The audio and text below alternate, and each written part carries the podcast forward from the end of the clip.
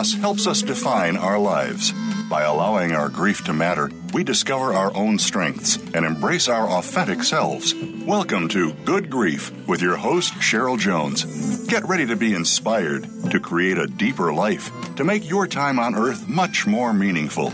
Now, here is Cheryl Jones. Hello, I'm your host, Cheryl Jones, and I want to welcome you to Good Grief where we talk each week about the transformations that can come from loss. Today I'm welcoming Rebecca Whitehead Munn. Rebecca is an award winning author and speaker, healthcare change catalyst, and value creator. All of Us Warriors is her second title, following her award winning debut memoir, The Gift of Goodbye A Story of Agape Love, released in 2017. She's been a featured Maria Shriver Architect of Change on surviving grief and shared her healing through yoga story at www.mindbodygreen.com. She's a certified end of life doula, certified in positive psychology, and a Nash- national sorry, Nashville Healthcare Council Fellow. She is happiest spending time outdoors, spending time with her two children, eating Mexican food, practicing yoga, listening to live music, and using her chaotic Aries energy for good. She was born in Bloomington, Indiana, grew up in Houston, te- Texas, and has lived in Nashville, Tennessee since 2005. And you can find her at Rebecca W. Munn author.com. It's M U N N. Welcome, Rebecca. Thank you, Cheryl.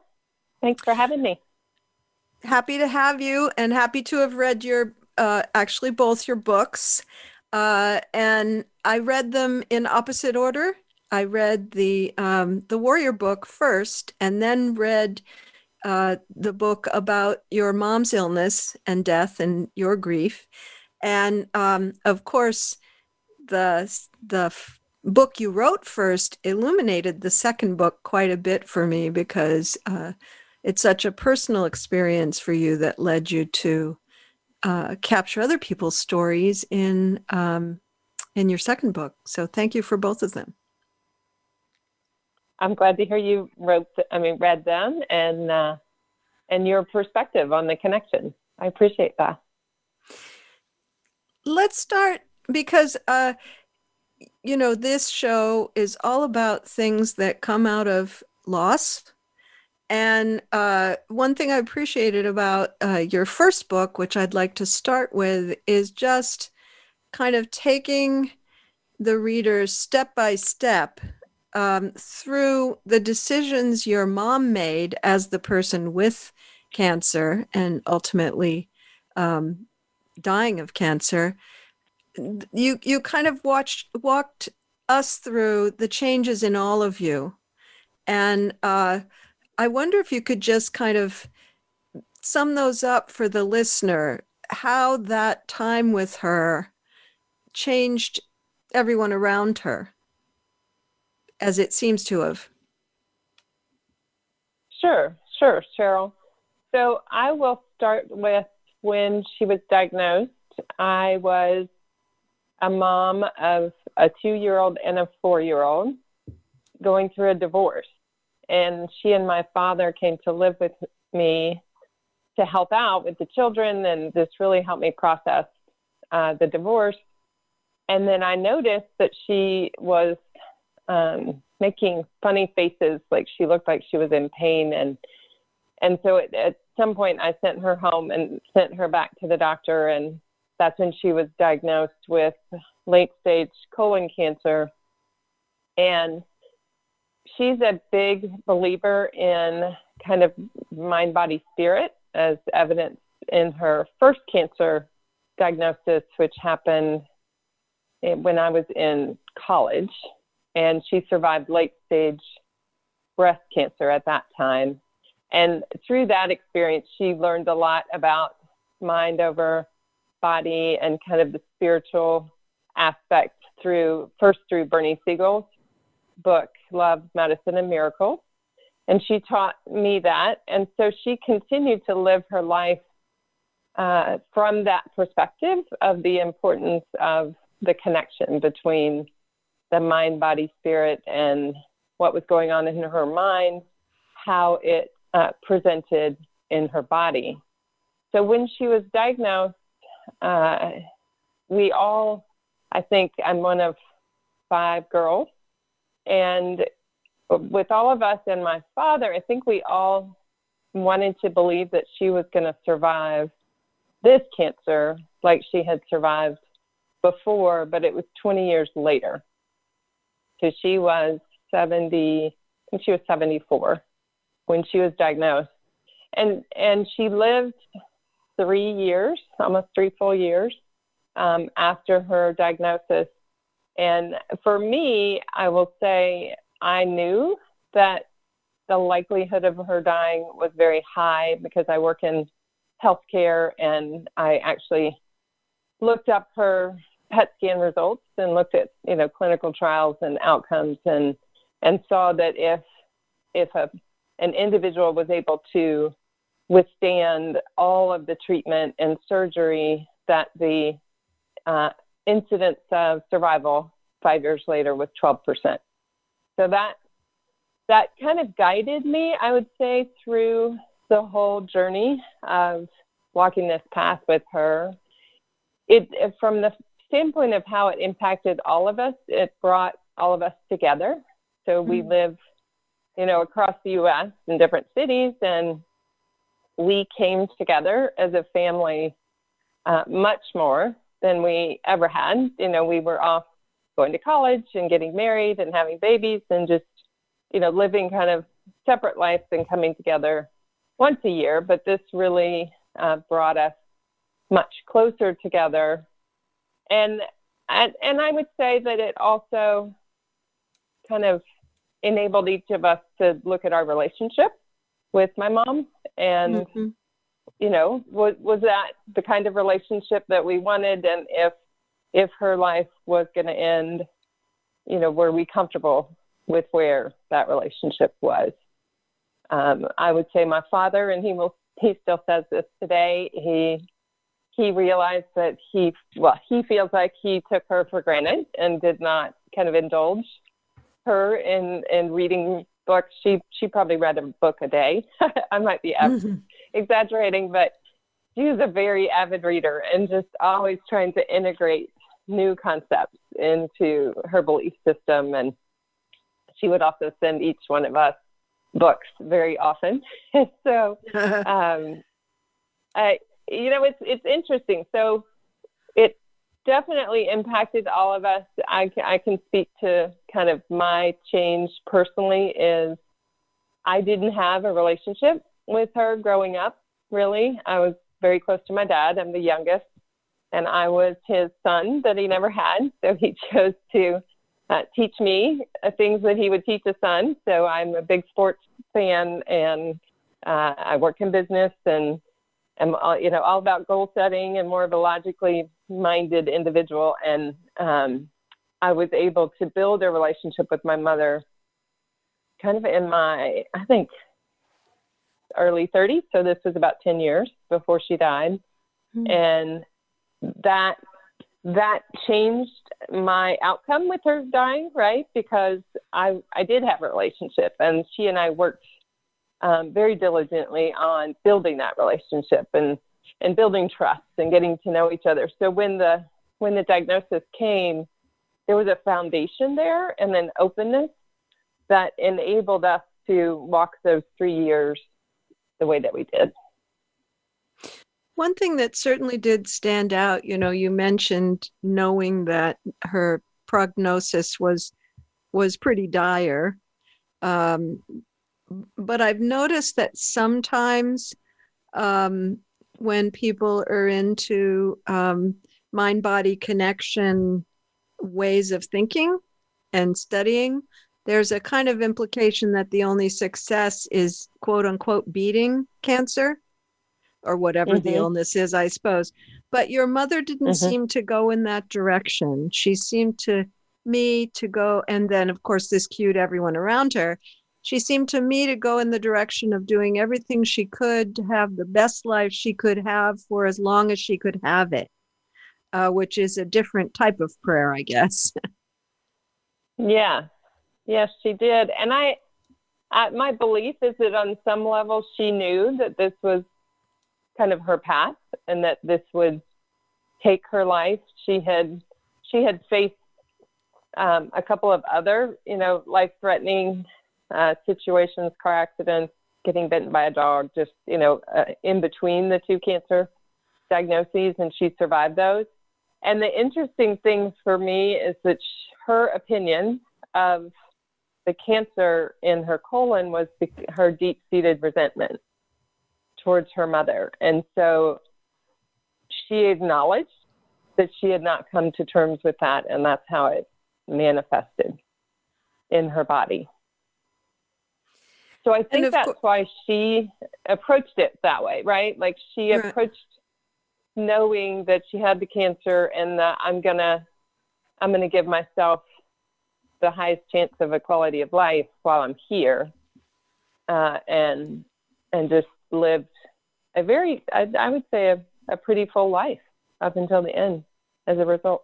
That's how it seemed, and uh, you know, of course, this this idea that um, I, I, guess the biggest proponent is probably Louise Hay of the idea you're talking about that our mm-hmm. emotional mm-hmm. aspects show up physically.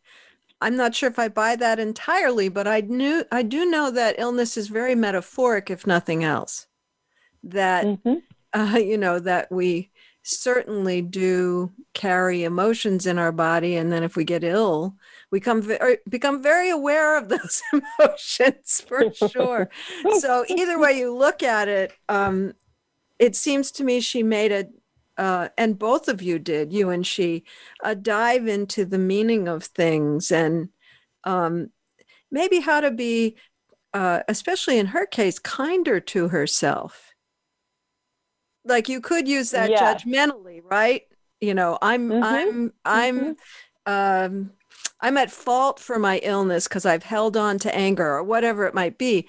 She doesn't seem to have come from that point of view at all. She come came maybe no, she, yeah, yeah. And did do you think that helped you to not uh to to kind of accept your own experience of of her illness as well? Yes, I do. I do. I think it helped. It helped a great deal, and it helped for me to process what I was watching to be able to talk through it with her from that perspective, right? And how like she and Louise Hay, she was a big fan of Louise Hay, and she had given me her book um, before uh, Heal. I think Heal Your Body was the the main one that she gave me, and she just she really wanted to understand the whole aspect of what it was, you know, where she was yeah. and where she was headed, kind of thing, and not so much to your point she didn't focus on on the negative but that was my that was her kind of human persona. She was so positive and everything was always focused on focused forward and focused on what um, what could be versus mm-hmm. what you know what wasn't. Another and that, that, was an incredible uh, that, i would just say that was just such an incredible model for me. And it's how I have continued to heal from that grief and, and other grief and just, you know, really been able to get super present in each day and living it through. The, the timing, of course, stood out very much that, uh, you know, it would be uh, a huge amount to deal with to have a two and a four year old and have your mother very ill and dying but to also be changing jobs, going through a divorce. You had so much going on. And I could only imagine I was I was projecting myself into your reality of it. That must have felt mm-hmm. very overwhelming at first.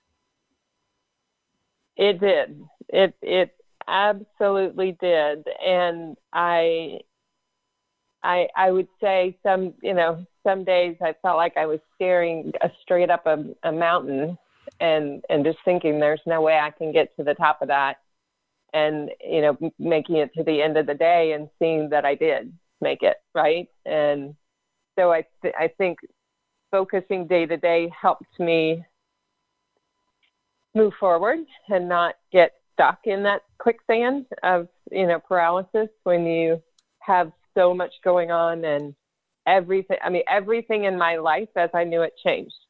Every single thing. My i moved states you know different houses different jobs. Um, my relationship changed. Uh, went through my divorce. Uh, you know it it it was a very um, life changing moment for me and and uh, and something that I just stuck with me in the back of my mind that helped me get through is she always told me that every time a door closed for me that God would open a window and that there was a purpose in that change. And it was for me versus something that was happening to me and against me if that makes sense. And it, it does it's all make about sense. right It- it- yeah it's it, you, from my experience uh for me anyway the the ways that things gain meaning of course this show itself is a great example right of um Mhm. something very meaningful coming. For me that that it's i have a lot of faith in that evolving over time. Um, but you can't see it in advance can you? You just have to put one foot over the other until things make sense again i guess. Yeah. And of Yeah. course yeah. that's i'm i'm thinking about that so much. Uh, i don't know where you live but um, where i live in california we've been basically inside our houses since march. It's covid times. And it's Mhm. not always not to mention everything else that's happened in that period but um, it's been um, uh, you know we can't we can't see right now can we what what might come out of this period of time uh, a few things have come out of it you know in my personal life but um, we're still kind of in the thick it's hard to see where things might go in the thick isn't it It is. It is really hard. And so I I would say a muscle that I really grew and honed during this period in my life and have continued to grow is is focusing inward first and and making sure that I'm kind of grounded and have a strong foundation as whatever happens around me changes, if that makes sense. It does make sense, and I want to talk about it more after the break because, you know, I'll I'll say to people, well, you you have to let yourself go in and and experience what you're going through, and people uh, often are confused by that if they haven't experienced what you're talking about. So let's dive a little more into that when we get back. And listeners, you'll find links to my website and social media at the Good Grief page at Voice America. I'd love for you to be in touch with me. Let me know what you've enjoyed about the show or what you didn't enjoy. And to find Rebecca Whitehead Munn, you can go to Rebecca W. Munn RebeccaWMunnAuthor.com. R E B E C C A W M U N N author.com. Be back soon.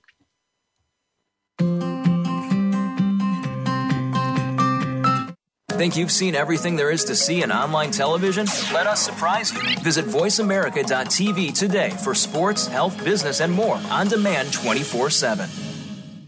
What sets apart VoiceAmerica.tv from the other video content providers on the internet? Choice and flexibility means that you can host your video content live or on demand on the main VoiceAmerica.tv channels through your own branded media player or your own private TV channel. We support multiple media formats, so all of your video content can be in one place. We offer a number of advertising and video packages. For more information, visit VoiceAmerica.tv. If you think you've seen online TV like this before, let us surprise you. Be sure to like the Voice America Health and Wellness channel on Facebook. You'll find great health tips from the experts. Find out more about your favorite shows and talk back to our team. Search Voice America Health or click the like button under the player today. This is Good Grief host Cheryl Jones. Whether you're in grief, crisis, deep loss, or transition, working with the right therapist can move you forward like nothing else. That's why I'm happy to be sponsoring BetterHelp. Their user friendly platform connects you with a therapist uniquely suited to support you. If you want to know more, follow the link on my host page or go to betterhelp.com slash goodgrief. That's betterhelp.com slash goodgrief and receive a 10% discount for the first month.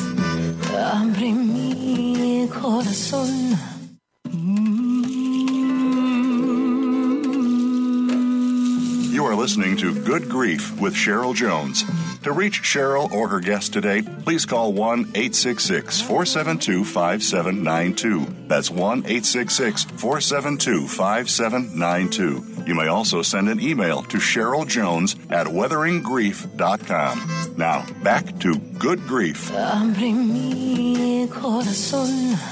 Welcome back. This is your host, Cheryl Jones, and I've been talking with Rebecca Whitehead Munn about her books, The Gift of Goodbye and All of Us Warriors. And before the break, Rebecca, you were talking about uh, the change in you, the the bit maybe the biggest change in you being uh, learning how to go inside and get grounded and figure out where you were in a way. I'd love to hear you talk more about that because I would say that in the course of my wife's cancer, she was sick for 10 years, so I had a lot of time to learn stuff. Um, you know, that's uh, learning how to have my experience and and get grounded in that uh, and let my experience tell me where to go next. One of the biggest things that changed my life. Instead of always kind of flying around trying to land on something. for sure. And uh, you know i think it i think it all depends on on where each of us come from as to how easily or difficult that it is to go inside. So speaking personally i grew up the youngest of five girls and we were born all within eight years so we were very close in age. So our lives were um, very chaotic most of the time. It was all about being in, in numbers versus being an individual. And I somehow just grew up trying to please others and kind of looking for validation outside of myself. And so when you are always focused outwardly, then you're never grounded because you you know something could change outward and that just disrupt that would disrupt my whole life, right? Mm-hmm. And so um, I would say the first big experience for me that started to change that was I, I'm a snow skier, and so I went skiing, and um, the conditions weren't great, and I pushed myself a little further than I should have, and I ended up hurting my knee, and it needed surgery, and so I came home uh, from Colorado to Austin and and had the surgery and it did the surgery didn't go as planned and I ended up being hospitalized for 4 days.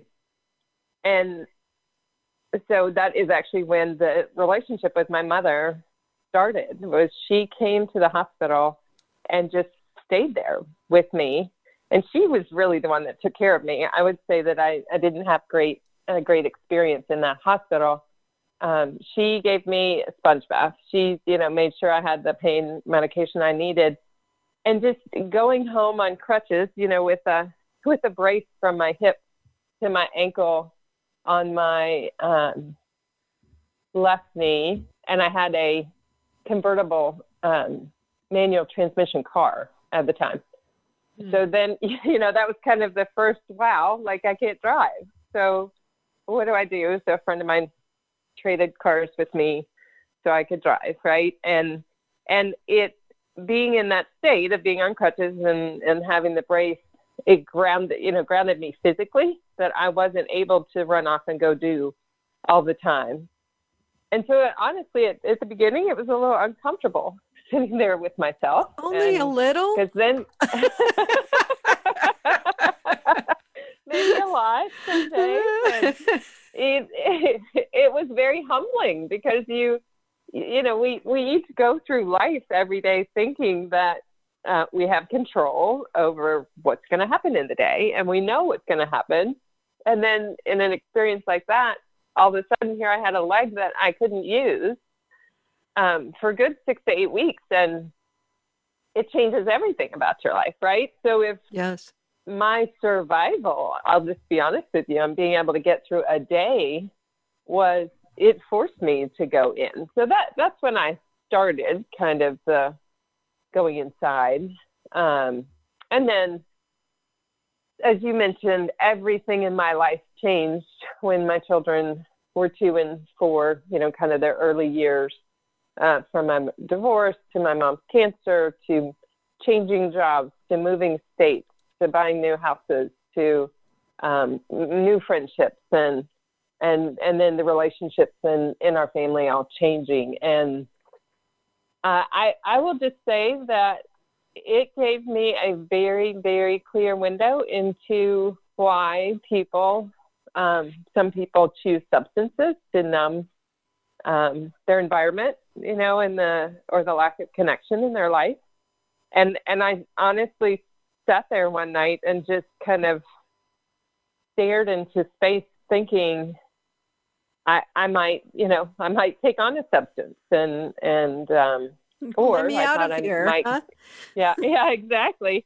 or I thought maybe I'll just go crazy, you know, and I'll be hospitalized. And then I kind of remembered, well, I have two children that are completely depending on me, and and that is really what kept me from going down either of those paths, and how I started this going inside. And and so it started with uh, meditation, just waking up 30 minutes before my children so that I was I was starting my day in quiet, focused on me, and that enabled me to then be more grounded when my children woke up and the chaos started, you know, with young children and me trying to work and and balancing all of that in the household.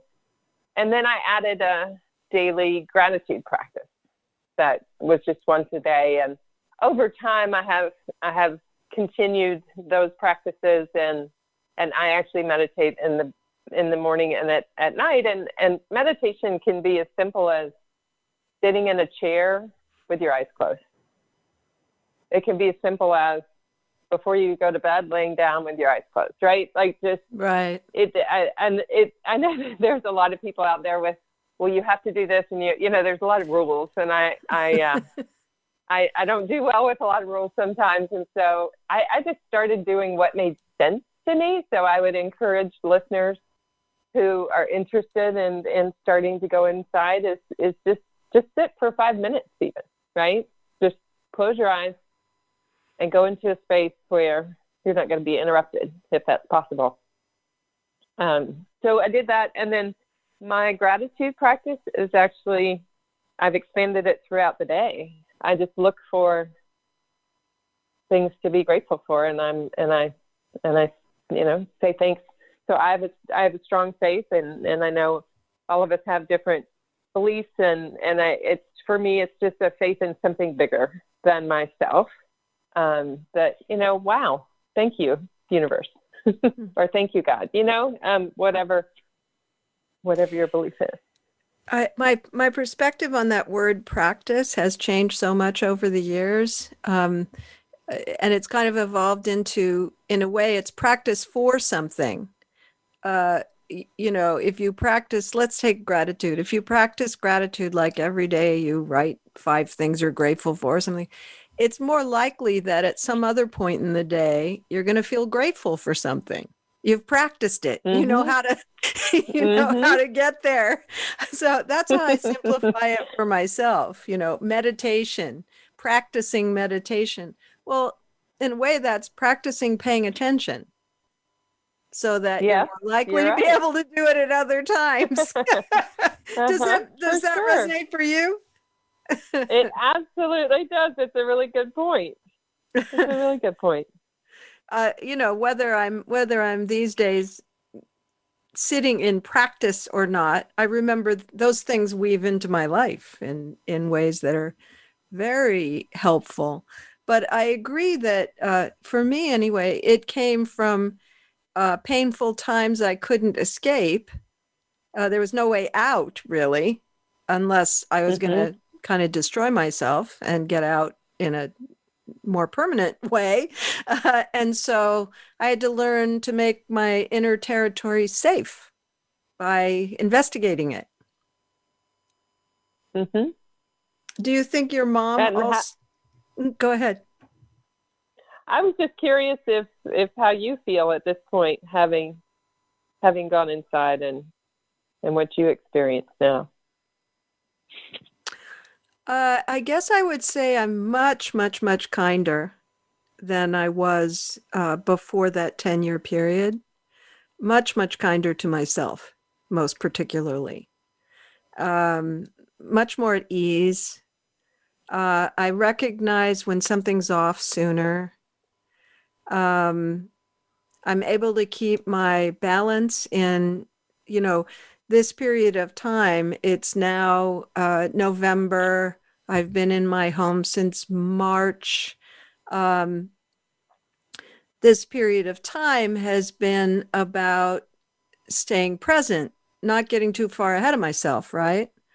I don't find Mhm. that I find that other people I'm working with or or um, encountering in some of the resiliency work I've been doing don't have that skill to just stick with what's true and take do the next logical thing and uh, not not get too locked into feeling trapped. I have more inner space available. That's I guess how I would put it. Uh, oh, I'm not going. I miss my grandchildren. You know, I mean, I'm, I have feelings about things I am not. eh, I don't have access to, uh, and Mhm. I just have those feelings. They come and they go. But in terms of a sense of being trapped, I haven't. I haven't felt that because my inner territory is larger than it used to be. Mm-hmm. That's Is a that- really good description. Is yeah, that familiar that, to really you? resonates with me. It is. It is. So, so uh, we've been practicing for this for for decades, huh? Yeah. and I don't know. I'm curious. Um, there's a way in which some, I guess I'll put it in the category of de- betrayal experiences, breaks up, breakups, uh, have have in in some ways been harder for me than losses in which I was very close to the person and then their body just quit. Obviously, that's more permanent and there are harder things about that permanency. But in terms of the noise in my head, um, some other times in my life were louder. Uh, you know, all the self-recrimination and and and I wondered Mhm. whether there's any truth in that for you because your your divorce and your mom's illness overlapped in such a dramatic way. I don't know if you can differentiate between what was going on in your head. Oh, well, that's a good point, and I I will say that yes, I I used to have a very critical voice in my head that you know I wasn't good enough, I wasn't smart enough, I wasn't pretty enough. Um, I'm not really sure where that came from, but it it it was a voice there, and my mother did talk about that with me in her last year of life of trying to quiet that voice because she could still hear it. And she just never stopped giving to others. And maybe that was the the model where you know I started in my early years giving to others first. And and I I think the key is at the end of the day if you and I don't give to ourselves first in some whether that's going inside or whether that's taking 10 minutes and going for a walk outside or you know it um, if we don't do that then we can't be our best self to engage with others in whether whatever format right Yeah, amen to that. work yeah You know, I when I was reading your book, uh, that was all stories of people uh, living with and going through treatment for cancer. One thing that stood out is that pretty much everybody had to learn to let themselves be the center of attention or to let themselves be the subject to receive, uh, which was, of course, familiar with your mom too. I don't know if that's universal, but it sure is common in our particular culture, anyhow, to uh, to have trouble, to have discomfort with um, needing support, help, you know, um, care, and that that still feels sad to me that we have that phenomenon in our culture. Did that stand out to you as you were as you were talking with people for that book? It it definitely did. It definitely did, and I I think what's interesting too is to to see did did those individuals which ones stuck with the kind of new orientation to life where they were letting people in and which ones went back to um, feeling like they had to do everything for hmm. themselves if that makes sense right? Oh, and, oh complete sense so yes. some did and you know some stayed on kind of the new path and and some reverted back. And and i think uh, you know at the end of the day they each taught me that how to approach someone you love um, or know who's facing a cancer diagnosis.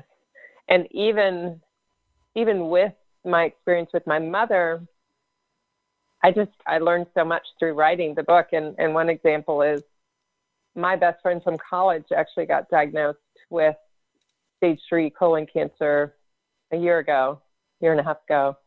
So I was I was in the in the throes of finishing my manuscript when it happened, and the advice from my book, I actually put it to use uh, in my relationship with him, and uh, he he actually had surgery today, and and just you know sending positive thoughts that that that all um, works well, and he heals from that.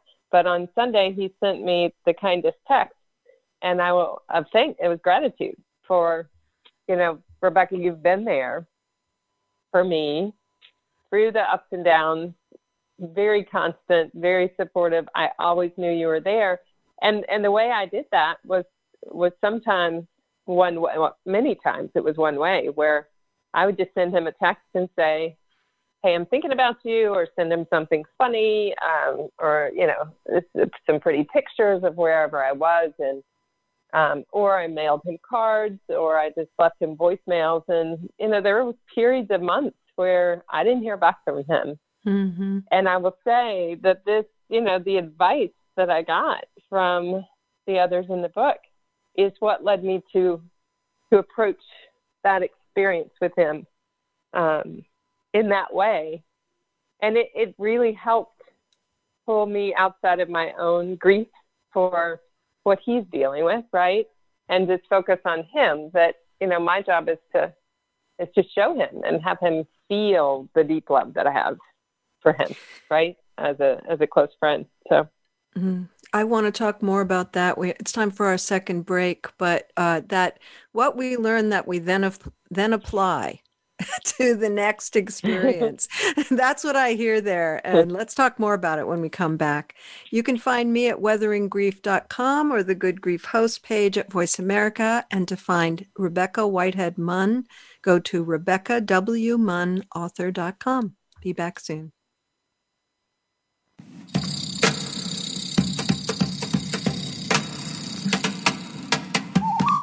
Become our friend on Facebook. Post your thoughts about our shows and network on our timeline. Visit facebook.com forward slash voice America. Healthcare has been a major part of news stories today, with one thing that has been consistent inconsistency. Both healthcare providers and patients have to work around and get used to a constantly changing set of rules and issues. Nurses have historically been left out of this decision making. Listen to Once a Nurse, Always a Nurse, exploring the world of nursing with host Leanne Meyer. Health professionals, we invite you to share your ideas and experiences while listening to experts in various areas of nursing. Listen Mondays at 1 p.m. Eastern, 10 a.m. Pacific on Voice America Health and Wellness. Over 20 million people in America struggle with substance use. This impacts both the people who are using and loved ones who are trying to help. Still, there is hope. Tune in to the Beyond Addiction Show with host Josh King. You'll hear from experts and get the real information you need to understand and assist in change. Change can be hard, it doesn't have to be confusing. Tune in every Thursday at 4 p.m. Eastern Time and 1 p.m. Pacific Time on Voice America Health and Wellness. Opinions, options, answers. You're listening to Voice America Health and Wellness.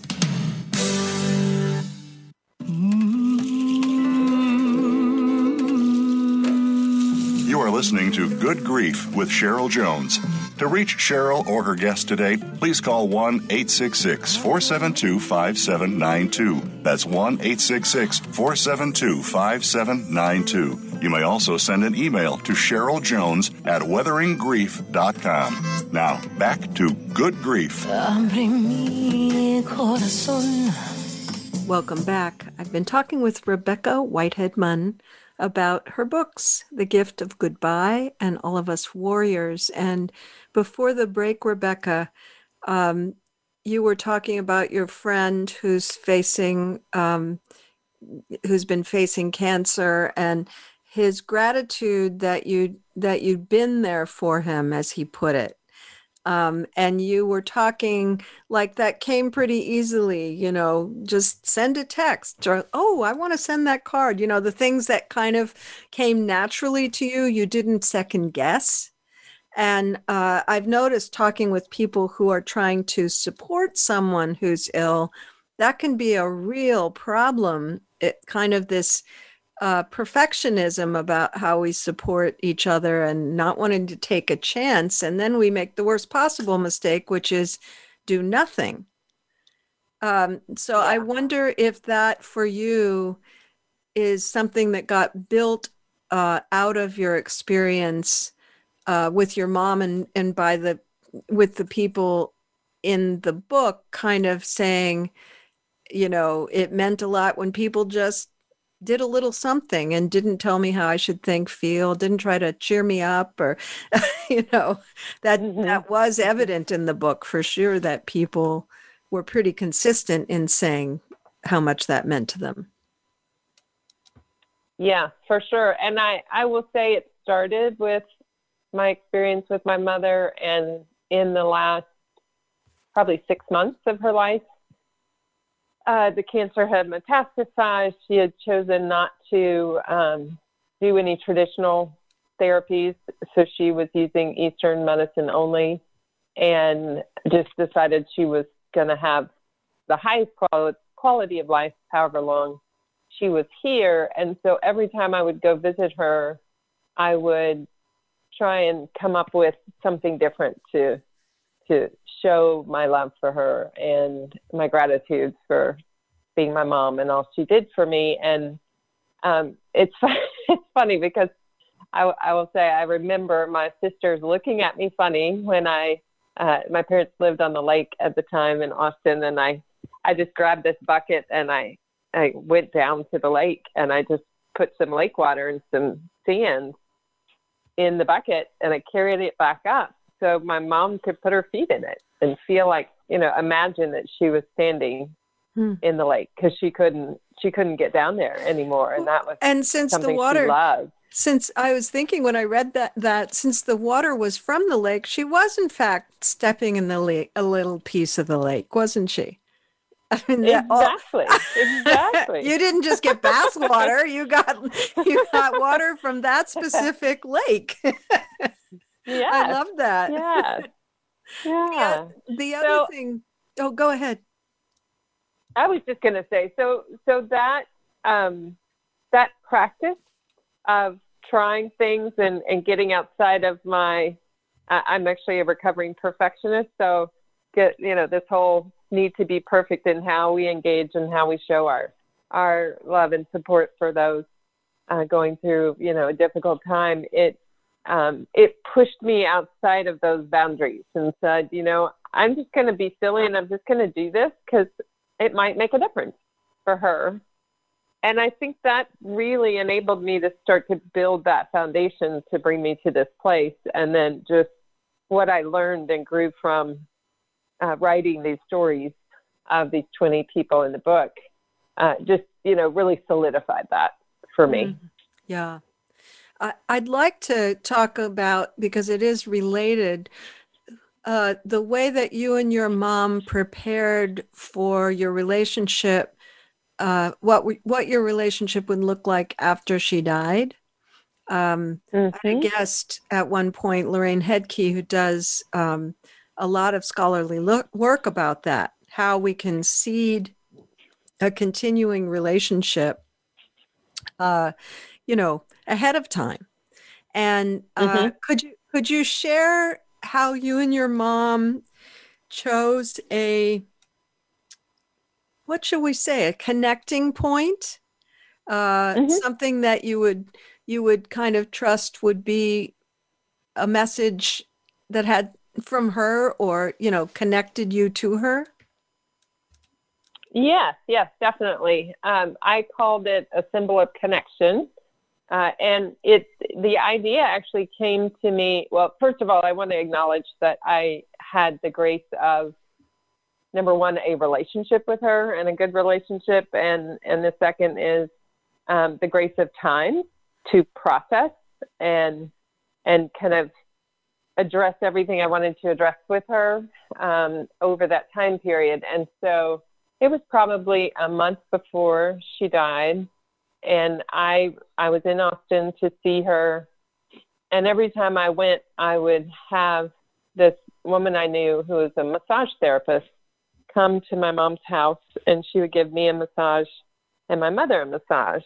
And so that day, she had given my mother a massage, and then she was, you know, working on me. And she brought up the idea to me, which was, she said, you know, I, I feel that your mother is very close to transitioning after giving her a massage, and um, I want to share a story with you. So she basically told me how she had lost her mother when she was three, and that she struggled to trust um, different symbols that she saw uh, in nature was her main her main symbol with her mother with rocks and and she just said to me you know if i was going to give you any advice right now it would be to talk with your mother about this and see if you guys can come to agreement of what that symbol would be and you know i i thought okay, now this is really, I'm really stretching way outside my bounds of comfort, but I, I think I'm a little crazy and, you know, is this real and, and all of that. And, at, you know, at that point, I was just so wanting that connection that it really enabled me to push through all those other thoughts that I was having. And so I, I said something to my mother, and she said, "Oh, that's a lovely idea. And why don't you go down to the lake and um, come back and and tell me what comes to you?" So I was an obedient daughter, and so I just, you know, went down to the lake and and stood in the water and just closed my eyes. And um, I opened my eyes and there was a purple dragonfly that flew past me. And so that made, made me think of colors and insects. And and purple was our favorite that's my favorite color. And it was one of my mom's favorite colors. And and then I thought about insects and and we used to go to butterfly museums. And and so I thought of a butterfly and I thought a purple butterfly and then I kind of laughed at myself and said well they don't like they're not real so that'll be interesting but I'm gonna go with it because it's here, right? So I, I went back up. you knew what you knew what you knew. This is it. this is it, you know. And I thought, okay, I'm I am totally crazy now, but I'm gonna I'm gonna go with it. So I went back up and I told her, and she said, "That's perfect, Rebecca." And, and I thought, okay, so here's a symbol that I don't think is real in nature. I'm not sure how this is going to work out, but I'm I'm grasping at straws here because I know she's going to go soon, and and I'm just gonna I'm just gonna hold that and and believe. And sure enough, on the third day after she died, I saw a purple butterfly at the park walking my dog, and I have countless stories. So this was 14 and a half years ago since she died. Even this past weekend, so Sunday, over the weekend, I was in Fayetteville, Arkansas to see my daughter. And um, I was driving home and stopped at just uh, a truck stop. And I walk in, and there's a whole um, thing of pamphlets on the wall. And there's one of the pamphlets, there's a purple butterfly right there. And I just looked and said, Well, hi, mom. You know, and it, it is such a uh, it's not the same obviously as, as having your loved one around but it sure does uh, lessen the feeling that you're not connected. It really deepens that you are still connected. It's just in a different form right? Right. And and for me that that sense of you know uh, the person is gone never really f- resonated with me. Uh, I don't really care what is literally true, but I know that I'm still connected to the people that I've lost. 100%. percent mm hmm There's just no mm-hmm. doubt. And that they, uh, you know, for instance, when I get stuck with a client, I ask my wife for help. That's a consistent thing I do. Okay, help me out here. I don't know what to do next. And something always comes to my mind. So Wow. That that's an experience of our ongoing relationship. Whether that's her in my head, you know, I don't really care. and mm-hmm, uh, mm-hmm. of course, I've interviewed lots of people who've lost someone suddenly, and so they didn't have the um, the ability to talk through like you did with your mom and come up with purple mm-hmm. butterfly and have that in common. But I would say very very commonly there is something that that connects the person to that relationship and and and feels very much to them like uh, a connection to that person who they lost uh, just mm-hmm. v- very common even if they never talked it over uh, exactly. So, so, in case people might think, "Oh no, I didn't get a chance to have that talk," we'll have it now. you know, exactly. find a grounded moment and and really listen to your own heart and see what is it that might um, that might f- help me feel connected. I strongly recommend that. It, it can happen at any time, right? It can happen Anytime. even, you know, years years after. And um, it doesn't. Passed, I know right? that you have a strong Christian faith. I'd say I have a strong ecumenical faith. you know, okay. Uh, yeah. Thousands of ways to kneel and kiss the ground, but atheists can do that too. Uh, it Absolutely. doesn't. It, it it's a matter of the connection, um, not the not the concrete reality. I'm not, I don't think yeah. that needs to make a difference. you know? I completely agree. And, and I agree with you about I don't need to understand why or is it really real or is it my perception because my perception is my reality, right? And so I believe and it makes a difference in how I live my life in a positive way. And therefore, I'm going to keep believing. absolutely, absolutely. I'm going to uh, wrap up with a, a quote that I pulled out of your out of your book that kind of sums up what we've been talking about for quite a while here. It's you say, so what is the difference now between the person I was before I went through my divorce and said goodbye to mom and the person I am today? I'm more settled and grounded than ever before, even when mom was alive. As I reflect, on this story and my book and in my life, I know the changes in me have likely come about because of two things. One, the far reaching impact mom had on me. Sorry, I lost my place for a second. by teaching me by example to live each day to the fullest, not to sweat the small stuff, and by showing me by example how to give from a bottomless heart full of love. And two, my choice to continue my lifelong passion for learning, expand my edges, I like that phrase, and believe I am worthy of a continued connection with her spirit. It is that belief that continues to surprise me when I least expect it. Thanks so much for being here today. I've enjoyed our conversation. Thank you, Cheryl. I so appreciate you having me on the show and uh, getting to know you. Take care. You too. And to find Rebecca Whitehead Munn, you can go to RebeccaWMunnAuthor.com. Next week, I'll have Annette Libeskind Berkowitz to talk about her father and her and her book of poetry written after her son's stroke. Uh, her father survived the, the Holocaust and oppression under Russian rule. This has been Good Grief with Cheryl Jones. I look forward to being with you again next week for another meaningful conversation. Thank you so much for joining us for Good Grief. Please come back next Wednesday at 5 p.m. Eastern Time, 2 p.m. Pacific Time for another edition featuring your host, Cheryl Jones, on the Voice America Health and Wellness Channel. Have a meaningful week.